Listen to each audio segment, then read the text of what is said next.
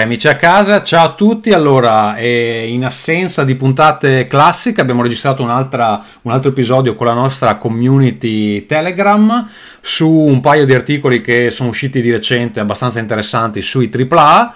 E io penso che per agosto continueremo ancora con questa formula perché è semplicemente più veloce e un po' più estiva e ci permette insomma di far uscire degli episodi un po' più velocemente. Io credo che ce ne sarà almeno un altro in agosto, poi vediamo cosa si riesce a fare. E spero che vi piaccia, quindi vi lascio all'episodio. Ciao!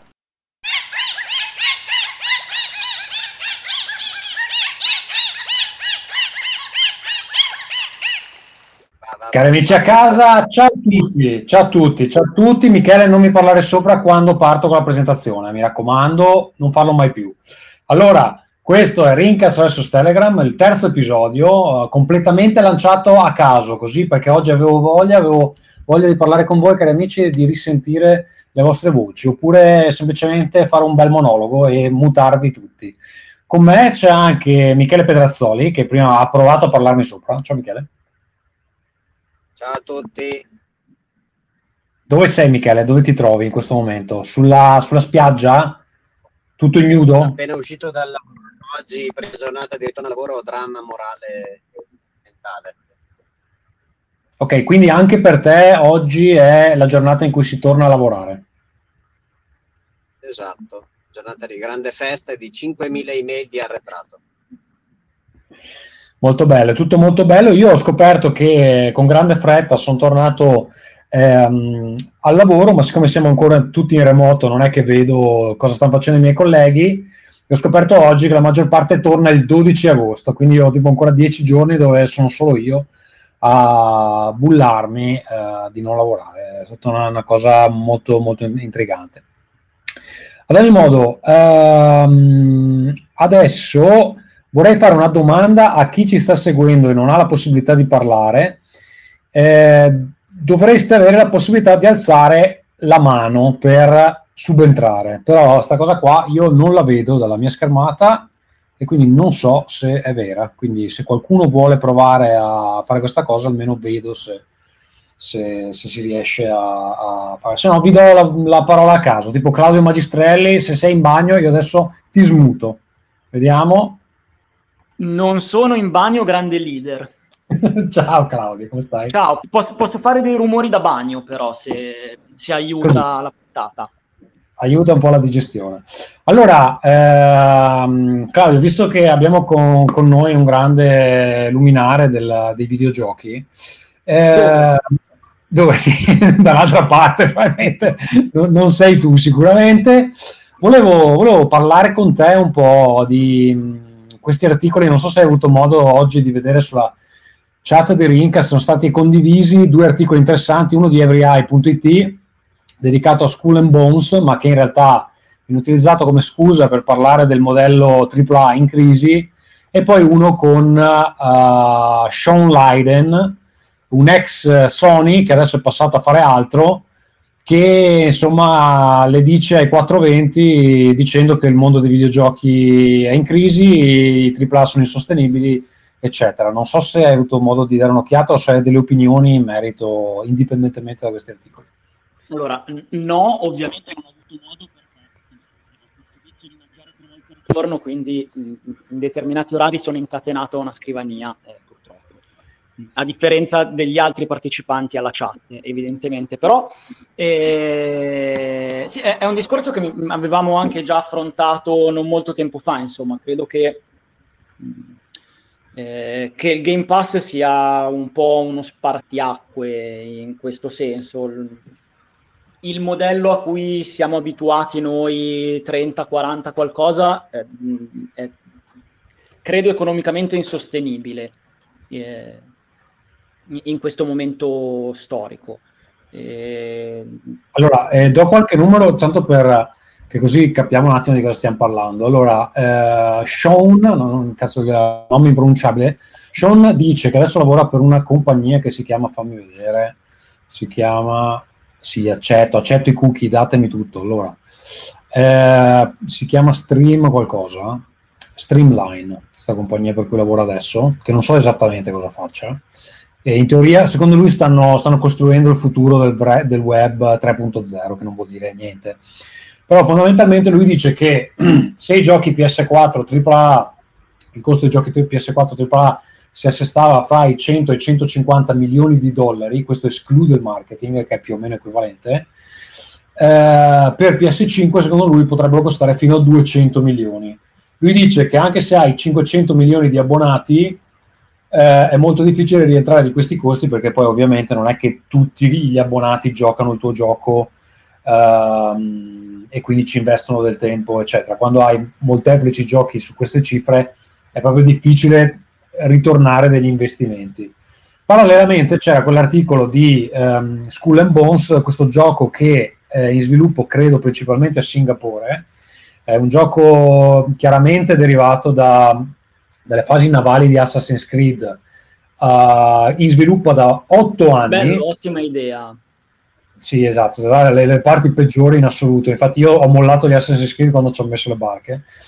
E comunque in sviluppo da otto anni che apparentemente è stato ricominciato diverse volte perché ovviamente con dei tempi di sviluppo così lunghi c'è anche proprio a livello tecnico devi fare degli, degli sconvolgimenti ogni 3-4 anni penso, cioè almeno un paio di volte avranno dovuto ricominciare.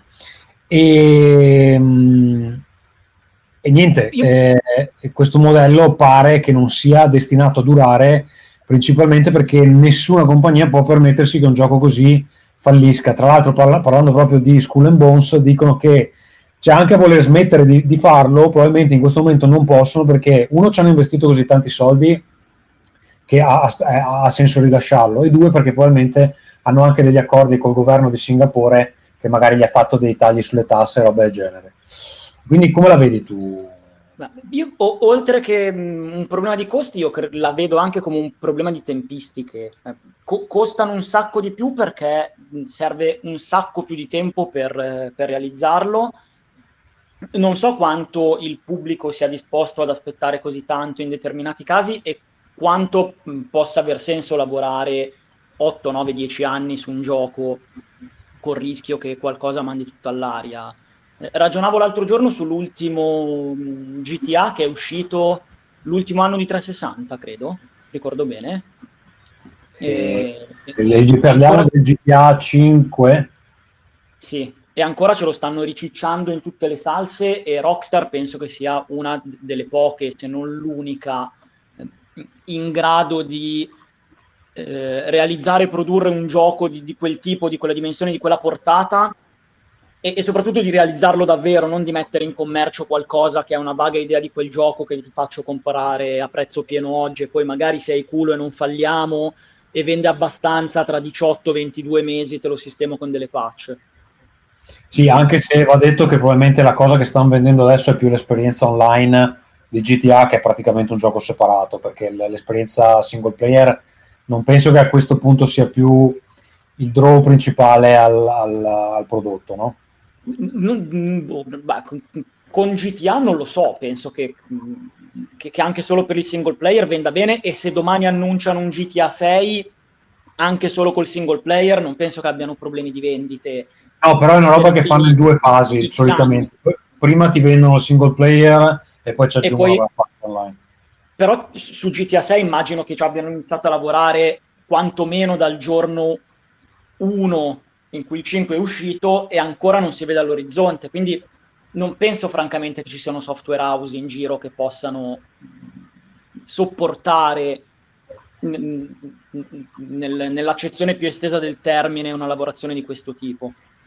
Per questo credo che per molti il Game Pass di Microsoft sia una sorta di manna soldi che piovono dal cielo per realizzare un sacco eh, di giochi di piccole e medie dimensioni che escano di frequente, che riempiano il catalogo.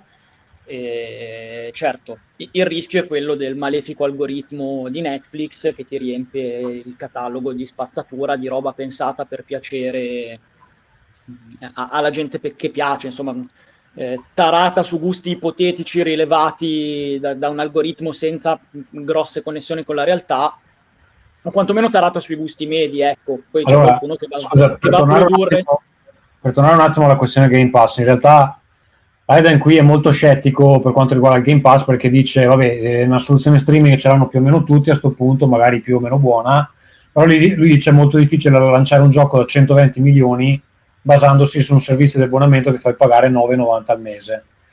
E, e appunto ritorna a sta cosa che, che tu, cioè, intanto devi avere tipo 250 milioni di console sul mercato e comunque magari ti servono per rientrare 500 milioni di abbonati. E qui secondo me perché io non so benissimo cosa fa l'azienda per cui lui, lavora lui adesso. Cioè, torna al discorso che lui dice le persone non comprano le console perché vogliono più metallo e plastica nei propri salotti, le, le comprano perché vogliono accesso al contenuto. Se si trova un modo per portare il contenuto nelle case delle persone senza un hardware, allora sì. E poi più su, di, nell'intervista, diceva questa cosa, che il mercato console fondamentalmente non si è espanso in questi anni, nonostante produca degli incassi che sono 5 volte superiori a quello della musica. Si rimane sempre intorno a 250 milioni di persone che utilizzano le console, almeno quelle che, che, che noi vediamo come console. E, e lui dice eh, perché eh, non, non, dedicate tempo a sta roba, è colpa del controller che ha troppi tasti e quindi vi intimorisce o è il, content- è il tipo di giochi che abbiamo um, non è attraente per, per, un certo tipo di audience, che secondo me è un po' il ragionamento che aveva fatto Nintendo all'epoca con Wii. Tra l'altro indovinando anche il fatto che questa cosa del telecomando incuriosiva della gente che solitamente non giocava, no? Però poi eh, uscivano dei giochi di merda e quindi alla fine si sono stancati anche di quello. Il, il Wii Tennis è stato un po', eh, diciamo, la, l'eccezione forse, no? sì, il, solo picco di quel concetto. Quindi non so, non so eh, cioè quello che dicevo oggi io in, in, nella chat, invito tutti quelli che ci stanno ascoltando in audio successivamente a raggiungerci su Telegram dove a questo punto avviene la maggior parte dell'azione per quanto riguarda Rincast. Tra l'altro vorrei anche dire che questo mese, qualche giorno fa, sono andato a Milano sotto la sede di EveryEye per andare a bere qualcosa con Marco Mottura che invece ha preferito parlare di un gioco di gatti perché c'era Annapurna Interactive, non so cosa. Però ero sotto la sede di EveryEye e non si è degnato di farsi vedere. Quindi neanche andando di persona riesco a farlo partecipare a Rincast. Cari amici. E, ma non me la sono presa assolutamente. E, e niente, cosa stavo dicendo? Adesso mi sono perso un attimo. L'espansione del mercato. Beh, se, se, dovessi azzardare un'ipotesi, pe- mm, credo che non freghi poi così tanto mh, mm, estendere la quantità di utenti se economicamente il mercato cresce. Cioè, no, però il sport... è che gli utenti sono sempre gli stessi, i giochi costano sempre uguali, costa molto di più produrli, costa di più, molto di più fare marketing, quindi o hai più utenti o fai pagare meno i giochi. Cioè, scusa, quello che stavo dicendo era che secondo me i AAA come ce li, ce li immaginiamo noi sì, Michele, dimmi. Eh, la, la, la, domanda che vorrei, vorrei, fare io è eh, se continui a mh, mm, pubblicare lo stesso tipo di giochi, allora vale il ragionamento che sta facendo lui di non espandere l'audience, perché quelli a cui piace The Last of Us o Port o Gears ce li hai già.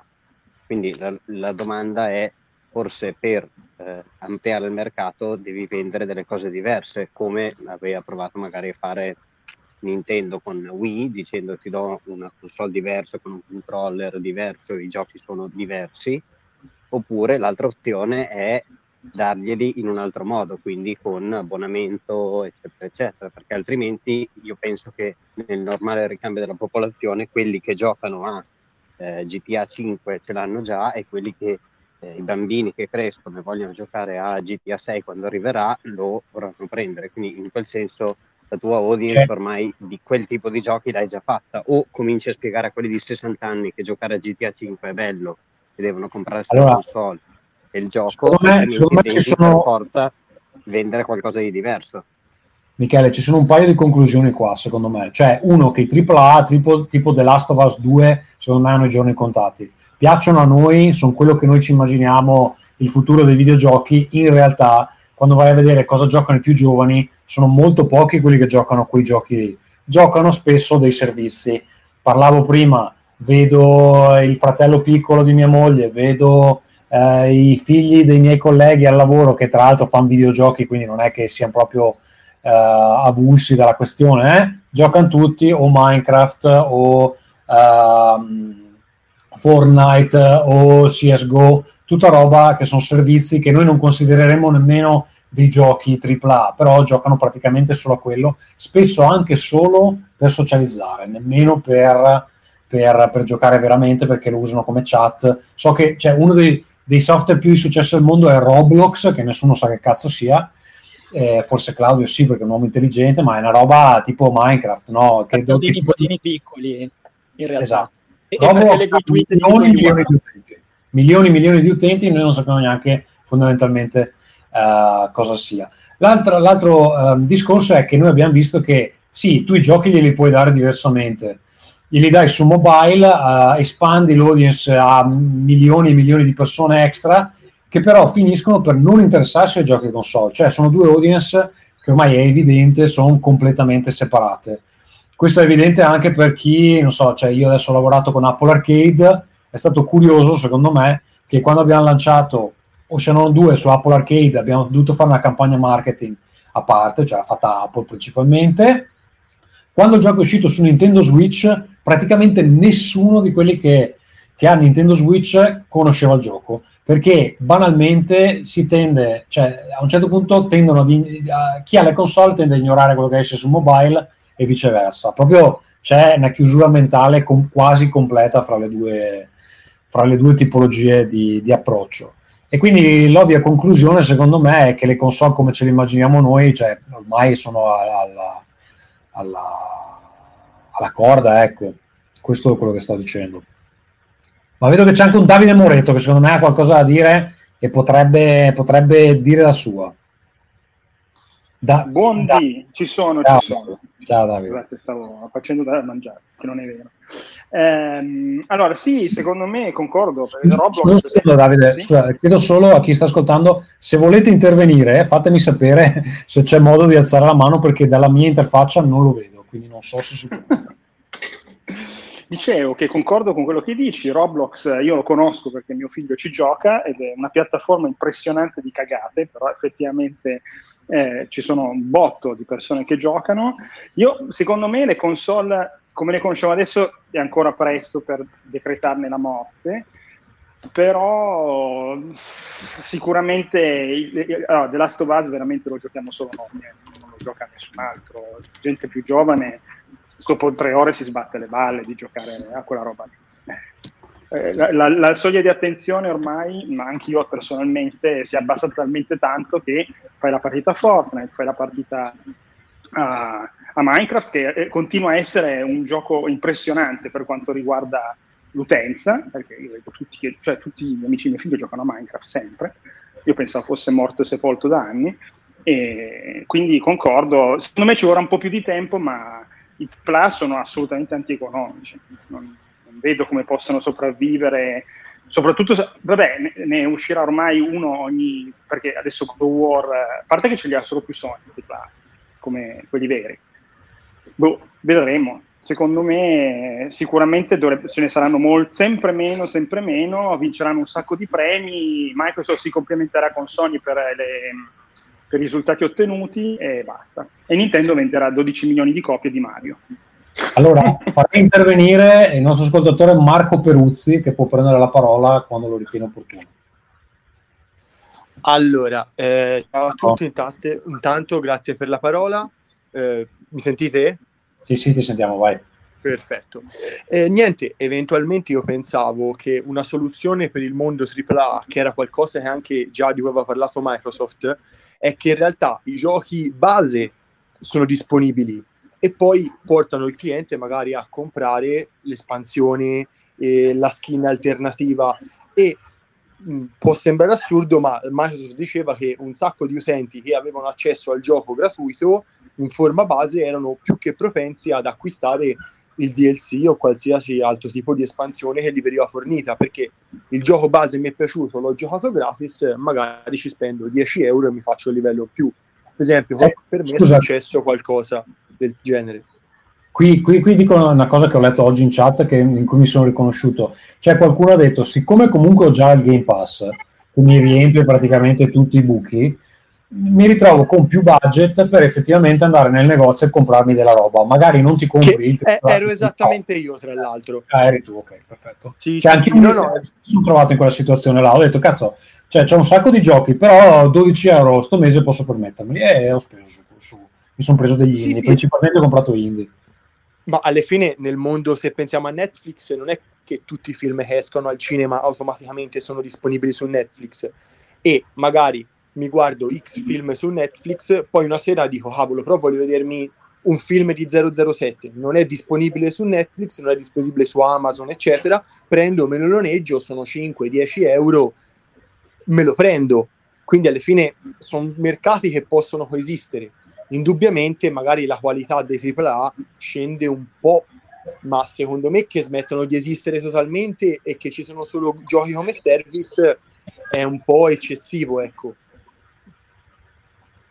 Va bene, e quindi in tutto questo sarà da capire eh, come si muoverà, eh, per esempio, vabbè, eh, la famosa Nintendo che, che continua a fare giochi come si facevano vent'anni fa, ehm, che deve ancora scoprire esattamente a cosa serve internet nelle sue console, quindi è molto difficile immaginare come Nintendo possa reagire a dei cambiamenti ehm, del genere, soprattutto anche essendo una di quelle compagnie che continua a apprezzare i giochi in maniera molto alta, perché anche, non so, il nuovo Metroid, che alla fine è un gioco 2D, se non si chiamasse Metroid probabilmente lo compreresti a 19,90 al massimo, invece lo, lo piazzano a 59. Sembra anche bello, eh, non dico di no, però cioè, mh, faccio fatica a immaginarmi Nintendo che d'improvviso dice no, da adesso se fai l'abbonamento Nintendo c'hai dentro tutto, perché fra tutti probabilmente quella meno propensa ai cambiamenti. Nintendo fa cambiamenti solo quando è in grossissima crisi, allora lì succede la pazzia solitamente, però in questo momento hanno soldi a paccate e quindi è quando tendono ad essere più conservativi.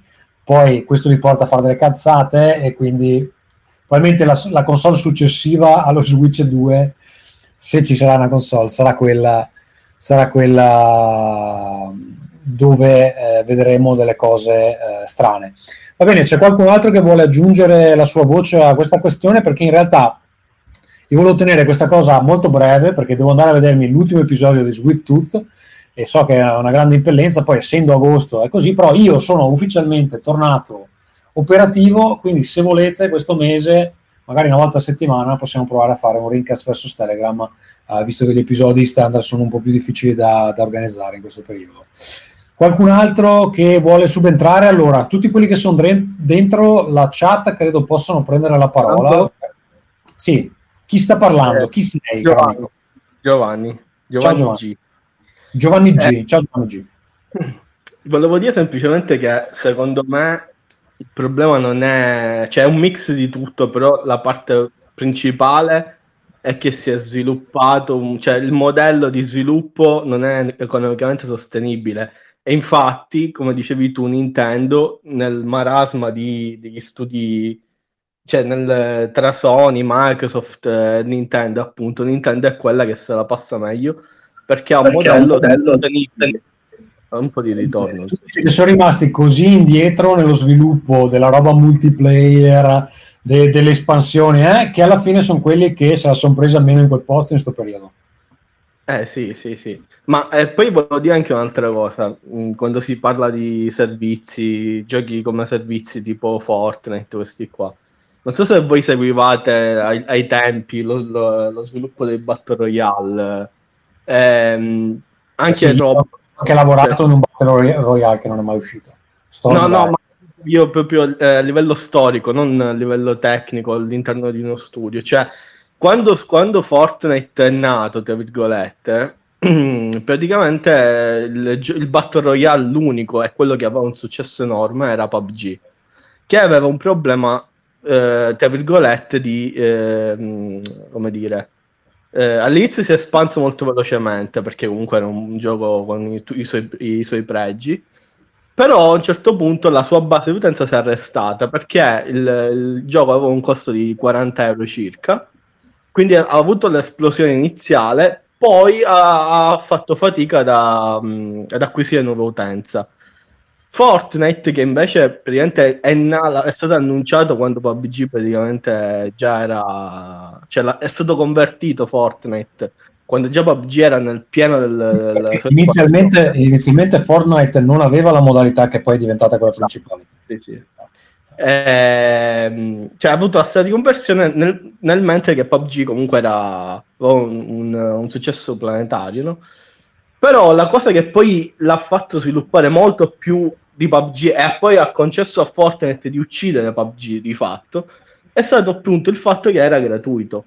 Cioè tutti quelli, tutti i ragazzini che non potevano avere i 40 euro eh, per giocare a PUBG oppure eh, non era soltanto un problema di soldi ma anche il fatto che PUBG andava solo sui PC di una certa potenza invece Fortnite è stato subito cross platform anche sulle PS4 lisce andava cioè, questo mix delle due cose, il fatto che fosse gratuito e il fatto che andasse anche su macchine molto meno potenti di, di quelle che chiedeva PUBG, ha, ha, ha, fatto sì che il gioco cioè, Fortnite uccidesse PUBG. Quindi, secondo me, è, è, è mi, arra- mi, allaccio a questa cosa e la, la, la riporto nei AAA, diciamo. Perché secondo me il problema di, che diceva Sean Layden è vero, ma il problema è, è proprio di concezione al target, no? Tu prendi per, per dire Returnal, eh, che è un gioco bellissimo, ok? Però due, richiede due caratteristiche fondamentali che sono molto, eh, due barriere molto alte. Uno deve avere una PS5 e due, il gioco costa 80 euro. E tre, e tre deve anche avere tre ore di fila per fare una run perché sennò ti si fotte la, la run attacchi del gioco, li sto lasciando da parte. Io parlo proprio delle barriere di ingresso che sono enormi. Cioè, sì, sì. bastasse eh, che fosse eh, cross platform e ad un prezzo, non dico gratis, perché capisco che non tutti i giochi possono essere gratis, ma ad un prezzo di, di 20 euro, 30 euro, cioè, aumenterebbe esponenzialmente il pubblico, cioè il pubblico... Lì, cioè, il, problema, il problema di base, vabbè, per un gioco come Returnal, a parte il fatto che se io anche volessi comprarmi una PS5, ancora non la troverei nei negozi e quindi, cioè, con i soldi in mano non posso giocarci. Eh, e, e, questo presuppone che io abbia i soldi in mano da spendere, quindi immagino quelli che non ce li hanno hanno quel problema aggiuntivo. Però il problema è che fare un gioco come Returnal ha un costo di X milioni. Io adesso non so quanto sia costato, ma non è costato un milione, due milioni, sarà costato sì, sì. sopra i 20, penso. Quindi questi soldi come se li rifanno quelli che, che, che hanno sviluppato il gioco? Cioè, quello è il discorso. Eh, sto, facendo una zanzara, scusate. Eh. Violenza eh. sui canali in diretta. Eh, è chiaro, però, cioè, ti voglio dire, eh, anche probabilmente Epic quando ha sviluppato Fortnite in modalità Battle Royale ha avuto un investimento non indifferente. Eh, come anche l'ha avuto, mi sembra, come si chiama il sviluppatore di PUBG, non mi ricordo. Eh, anche loro hanno avuto dei costi enormi, immagino. Solo che la differenza è stata che lì eh, Epic ha fatto un investimento a lungo termine, a più lungo termine, diciamo così, perché ovviamente ha affrontato lei tutte le, le, le, spese, però con in mente il fatto di a, lungo, a lunghissimo termine riguadagnare con le skin, eccetera, eccetera. Cioè, probabilmente nel futuro secondo me quello che succederà è che eh, se non cambia proprio il, il, modello di base, cioè fare una roba tipo Nintendo che fa giochi piccoli e te li vende a 50 euro con meno, con meno budget, diciamo, per dire come hai detto tu, eh, Metroid Red è fondamentalmente un gioco 2D che, che, ha più alto budget di un indie sicuramente, però non c'è molta più differenza rispetto a un Hollow Knight, diciamo, no? A livello concettuale, dico. Sì, eh, sì. E quindi quando tu me lo vendi a 50 euro è ovvio che lì è sostenibile completamente, ma quella lì la puoi fare appunto perché già c'è un, un, ragionamento dietro appunto che ti consente di essere molto più sostenibile. Però cioè, quando fai un gioco come... Fare, perché è Metroid, diciamo così. Esatto, sì, sì, ma, ma, probabilmente anche Sony potrebbe farlo con Uncharted, voglio dire, un Uncharted 2D con nome Uncharted magari non venduto a 70 euro, ma venduto a 30-40 euro, probabilmente avrebbe successo. Poi questo non lo so. Eh, però ovviamente lì c'è il problema che chi compra PS5 non vuole un gioco 2D e quindi è un po' il cane che si morde la coda fondamentalmente quindi probabilmente se vogliono continuare a fare giochi di, di quel tipo lì Sony probabilmente inserirà mm, meccaniche da Battle Royale dentro cioè ba- Sì, meccaniche da Battle Royale nel senso non proprio di Però possiamo immaginare che tutti i giochi adesso diventino che ti devi comprare le skin, eccetera, perché è quello il problema. Se si rimuovessero le console, no? Quindi il costo dell'hardware lo rimuovi. La gente comunque te li dà 50 euro per un gioco, te li dà 60 euro per un gioco, te li dà 80 euro per un gioco. Ma guarda, secondo me il problema non è il prezzo della console, secondo me il prezzo della console è una parte, perché sicuramente 500 euro, mh, diciamo, tutti di botto sono comunque una cifra importante che non tutti hanno. Però eh, secondo me il problema è più che eh, ogni, ogni sing- allora, mh, guarda, sto- ultimamente mi sto interessando alla Switch, no? Eh, Switch OLED, perché non c'ho Switch, quindi mi interesserebbe. E sono andato su Amazon a vedere se l'avevano messo il preordine e sono incappato nella pagina della Switch attuale, no? Switch che è la console più casual del, che esiste, casual nel senso non dispregiativo del termine, ma proprio quella più pop, no? Quella che hanno meno videogiocatori classici. E la- una delle recensioni di Amazon che aveva più voti, che era una delle prime che c'era proprio sotto la- il prodotto, era di un padre che diceva ho comprato la console per i miei figli, eh, bellissima, eccetera, eccetera, console che costa comunque 350-320 euro, quindi non è che ci sia, cioè non è che sia economica. Però la cosa di cui si lamentava, cioè, io mi sembra che ho dato tipo 3 stelle eh, alla Switch, era il fatto che i giochi costassero tanto.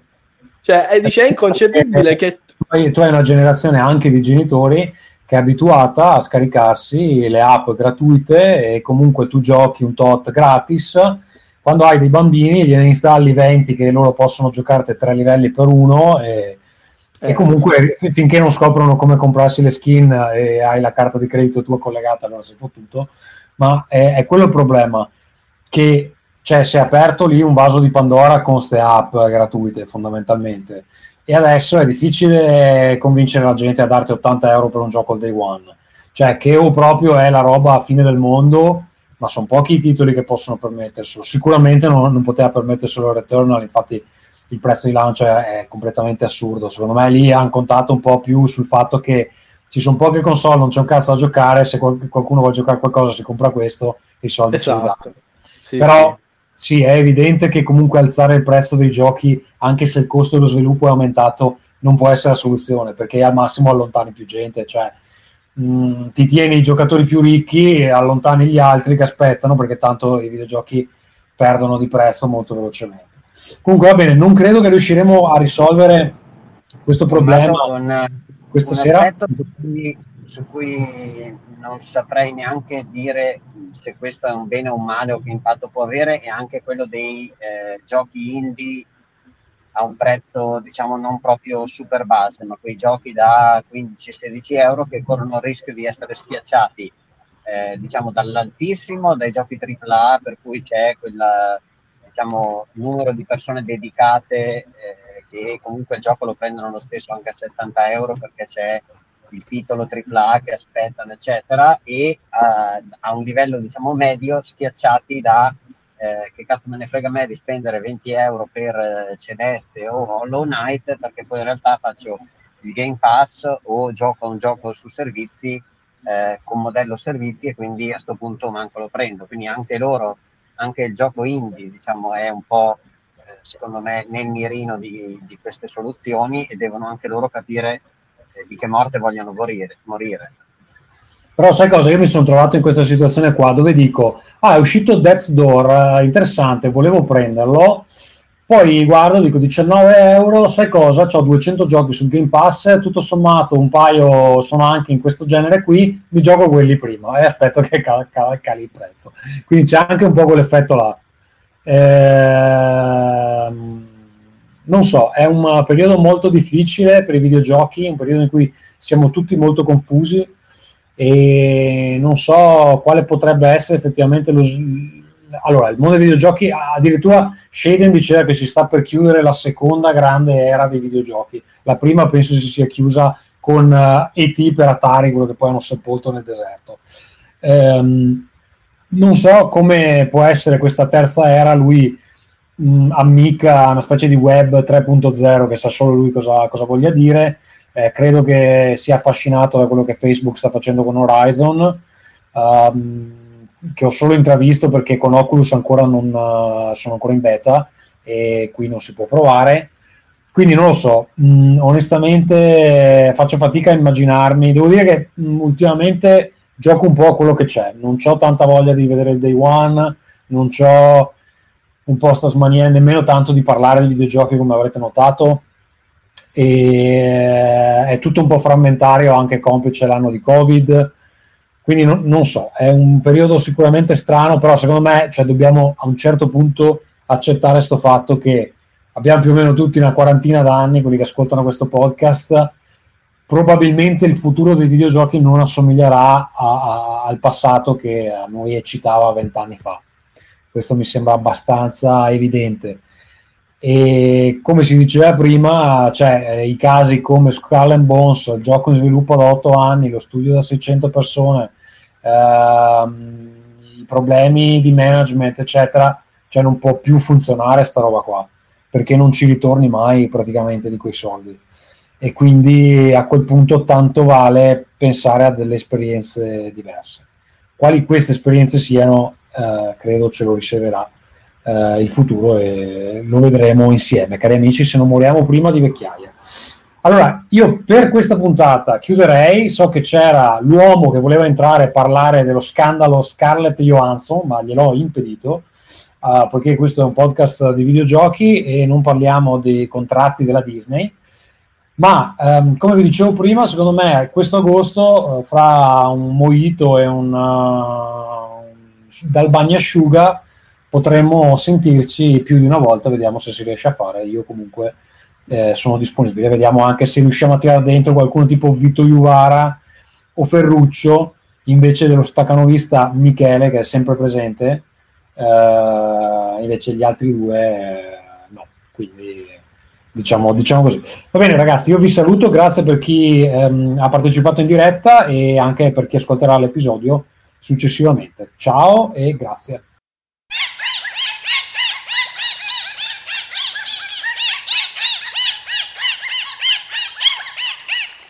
In chiusura le solite cose, allora prima di tutto se avete ascoltato questa puntata vi è piaciuta potete raggiungerci su Telegram a telegram.me slash eh, rincast, se volete supportare il podcast lo potete fare direttamente con una donazione mensile a patron.podbean.com slash eh, rincast oppure comprando eh, dal referral di Amazon che trovate in, uh, nelle note dell'episodio, trovate nel nostro blog www.rincas.it eh, se siete da desktop è sulla destra, se siete da mobile è ehm, sul fondo. Per tutto il resto direi che ehm, sono le solite cose, insomma se dovete trovare gli altri episodi li cercate con Rincast, li trovate dappertutto. Io per oggi vi saluto, buona estate, buone ferie e eh, penso proprio ci risentiremo almeno un'altra volta questo mese. Ciao! Ringcast.